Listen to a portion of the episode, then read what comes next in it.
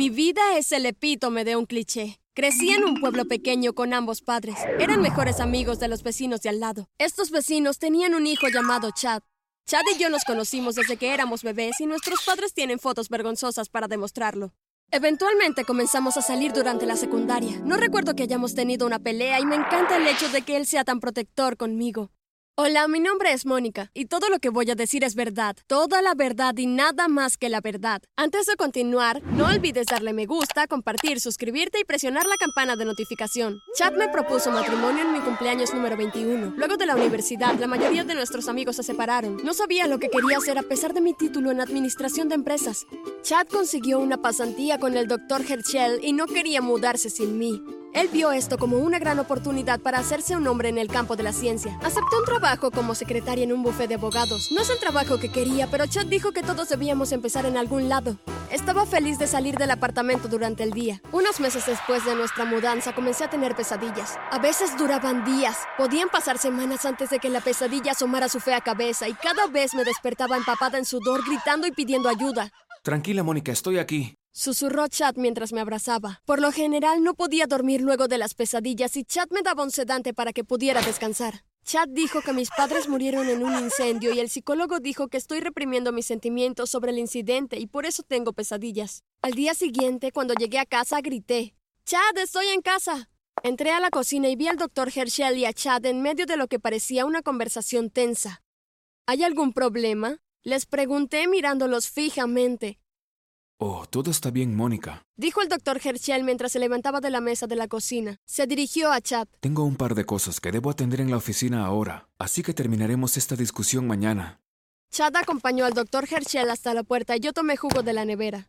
¿Entonces me dirás de qué se trata? Le pregunté a Chad cuando lo vi de nuevo. Oh, no es nada, solo que el doctor Herschel está preocupado por un proyecto en el que está trabajando. Si obtiene la subvención, significaría que podría hacer mucho más de lo que está haciendo ahora. También significaría un mejor salario para mí.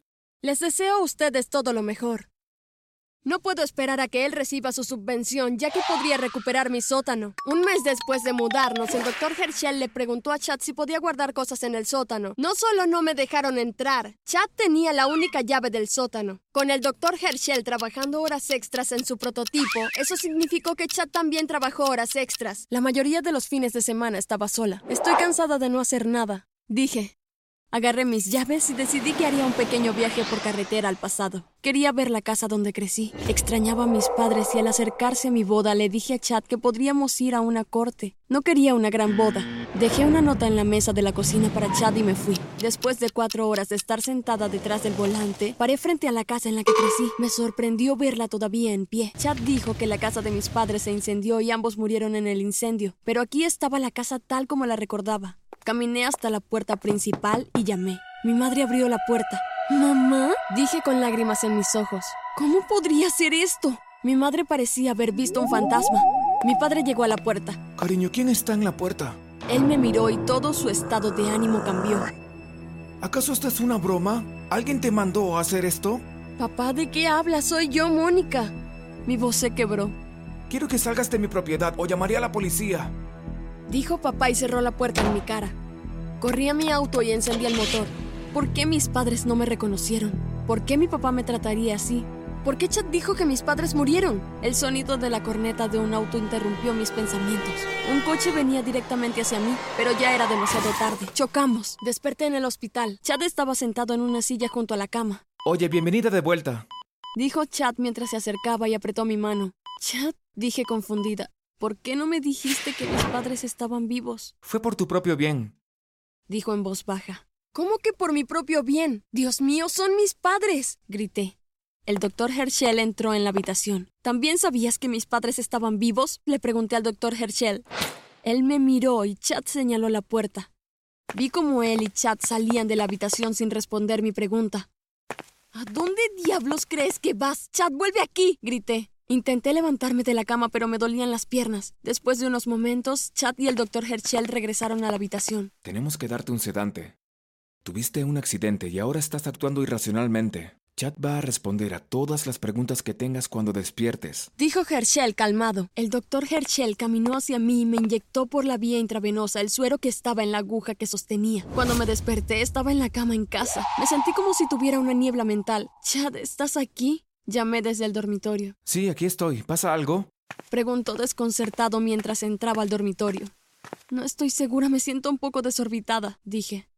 Es porque tienes una gripe y has estado en la cama en los últimos días, amor. Dijo Chad preocupado. Soñé que iba a ver a mamá y papá y no me conocían. Dije y puse mi cabeza en mis manos y lloré. Vi cómo Chad se dirigía al armario del dormitorio. Usó la escalera de mano y recuperó un CD. No dijo nada mientras lo colocaba en el reproductor de DVD. Se sentó a mi lado y me sostuvo en sus brazos. Allí estaban mis padres, uno junto al otro en ataúdes a juego. Era un DVD del funeral de mis padres. Chad me explicó que mis padres habían fallecido hace años. No lo podía creer. ¿Estaba perdiendo la cabeza? ¿Por qué seguí teniendo esos sueños extraños? Eventualmente, por el agotamiento, me dormí. A la mañana siguiente, Chad no estaba en casa. Dejó una nota en la mesa de noche diciendo que solo necesitaba dejar algo para el doctor Herschel y volvería enseguida. Fui al armario y tomé la caja con los DVD. Vi uno que marcaba el cumpleaños número 21 de Mónica. Una sonrisa apareció en mi rostro al recordar esa noche especial. Empujé el video en el reproductor y me acosté en la cama para mirar. Me reí porque nunca me di cuenta de lo nervioso que estaba Chad cuando me propuso matrimonio. Me di cuenta que tenía un tatuaje de girasol en el brazo, pero ya no estaba ahí. Me levanté la camisa para asegurarme de que no estuviera ahí. ¿Dónde está mi tatuaje? ¿Me lo quité? Me pregunté. Pensé en contárselo a Chad, pero mi instinto me dijo que no me iba a decir la verdad. Algo estaba pasando. Anoche tuve un sueño más extraño, que había tenido un accidente automovilístico. ¿Se había sentido tan real? ¿Era solo un sueño? Me levanté de la cama y me dirigí al garaje. Mis ojos se agrandaron mientras miraba el lado del conductor de la puerta que tenía una bolladura del tamaño de un mamut. Oí abrirse la puerta principal. Maldita sea, Chad está en casa, murmuré. Me escabullí de regreso a la casa por la cocina. Chad estaba en el dormitorio. Corrí hacia el baño y abrí y cerré la puerta lentamente. Justo cuando cerré la puerta oí que tocaron. ¿Sí? Pregunté. Mi corazón latía contra mi pecho. Me pregunto si me vio. Me dije a mí misma en pánico. Inhalé profundamente. Oye, cariño, ¿te encuentras bien? ¿Cómo te sientes? Preguntó Chad. Estoy bien. Luego solté el agua del inodoro, aunque me siento un poco mareada. Dije mientras lavaba mis manos para disimular. Abrí la puerta y Chad estaba esperando. ¿Por qué no me dejas ayudarte para ir al baño? Y luego voy por algo de comida. Asentí con la cabeza. Una vez que Chad salió por la puerta del dormitorio, me levanté y rápidamente devolví el DVD a su lugar. Volví a la cama y fingí estar dormida. Escuché cuando Chad regresó a la habitación. Mónica, te traje algo para comer. Yo no respondí. Seguí fingiendo estar dormida. El teléfono de Chad sonó y respondió. Hola, doctor Herschel. ¿Qué puedo hacer por ti? Hubo un silencio y luego... Sí, doctor Herschel. Incluso le mostré el DVD del funeral. Ok, está bien. Ok, doctor Herschel. Cuando tenga el paquete lo pondré en el sótano para protegerlo. Ok, hasta mañana, doctor Herschel. Chad salió de la habitación, abrí los ojos y pensé, ¿en qué me metí? ¿Esta persona era realmente Chad? Tenía tantas preguntas, pero sabía que mis respuestas estaban en el sótano. Necesitaba saber qué había en el sótano. Cuando el paquete de Chad llegue en la mañana, necesito entrar en el sótano cuando abra la puerta. Pensé. Hoy fingiré que todo está bien. Por suerte estoy enferma, así que puedo quedarme acostada en la cama lejos de Chad. El día se arrastró. Sentí como si hubieran pasado mil años. Esa noche caí en un sueño inquieto cuando me despertaron las pesadillas. Me levanté de la cama y miré a mi alrededor con los ojos muy abiertos mientras intentaba recuperar el aliento. Chad no estaba a la vista. Salí de la cama y fui a buscarlo. El apartamento estaba vacío. Fui al sótano y giré el pomo de la puerta. Mi corazón dio un vuelco en mi pecho cuando me di cuenta de que la puerta estaba abierta. Entré con cautela hacia el sótano, pero nada podría haberme preparado para lo que vi. No era la única chica en el sótano. Mientras caminaba más hacia el sótano, conté al menos 30 chicas. Seis mujeres en cinco filas. ¿Qué diablos, Chad? Dije con incredulidad. Cada chica estaba sujeta a un tubo y rodeada por una silicona transparente gruesa. Cada chica se parecía a mí. Sí, Mónica, ellas son clones. Escuché a Chad detrás de mí. Me di la vuelta. ¿Por qué necesitas clones míos? Pregunté enojada. ¿Una mujer no basta para ti? Chad se veía triste mientras continuaba hablándome. Tú también eres un clon, Mónica. Chad comenzó a caminar hacia mí y yo me alejé de él. ¿Cómo que soy un clon? Lloré. La Mónica real murió en un incendio en el trabajo, unos días luego de su cumpleaños número 21. Y yo no quería perderte, así que contacté al doctor Herschel, que ya tenía tiempo trabajando en un proyecto similar a este. ¿Eso es lo que han estado haciendo solo para obtener tu beca? ¿Hacer clones de mí? grité. ¿Puede un clon hacer esto? Dije mientras agarraba los tubos que colgaban cerca de mí. El líquido pegajoso de los tubos cayó sobre mí y en el suelo. Seguí sacando los tubos de los otros clones antes de que Chad me derribara al suelo. Mónica, detente. ¿No ves por qué lo hice? No podía soportar perderte. Dijo Chad sobre mí mientras sostenía mis manos. Escuché otra voz en lo alto de las escaleras del sótano. Qué bueno que aún estaba por aquí. Dijo bruscamente el doctor Herschel. Se acercó a Chad y a mí. Se inclinó sobre mí y dijo, He estado trabajando en este proyecto por muchos años, y tú eres la pieza final que he estado esperando todo este tiempo. No voy a permitir que ningún clon arruine todo esto. El doctor Herschel habló con Chad. La próxima vez que la traigamos de vuelta, eliminaremos a sus padres de una vez por todas. Así cuando vaya no estarán allí.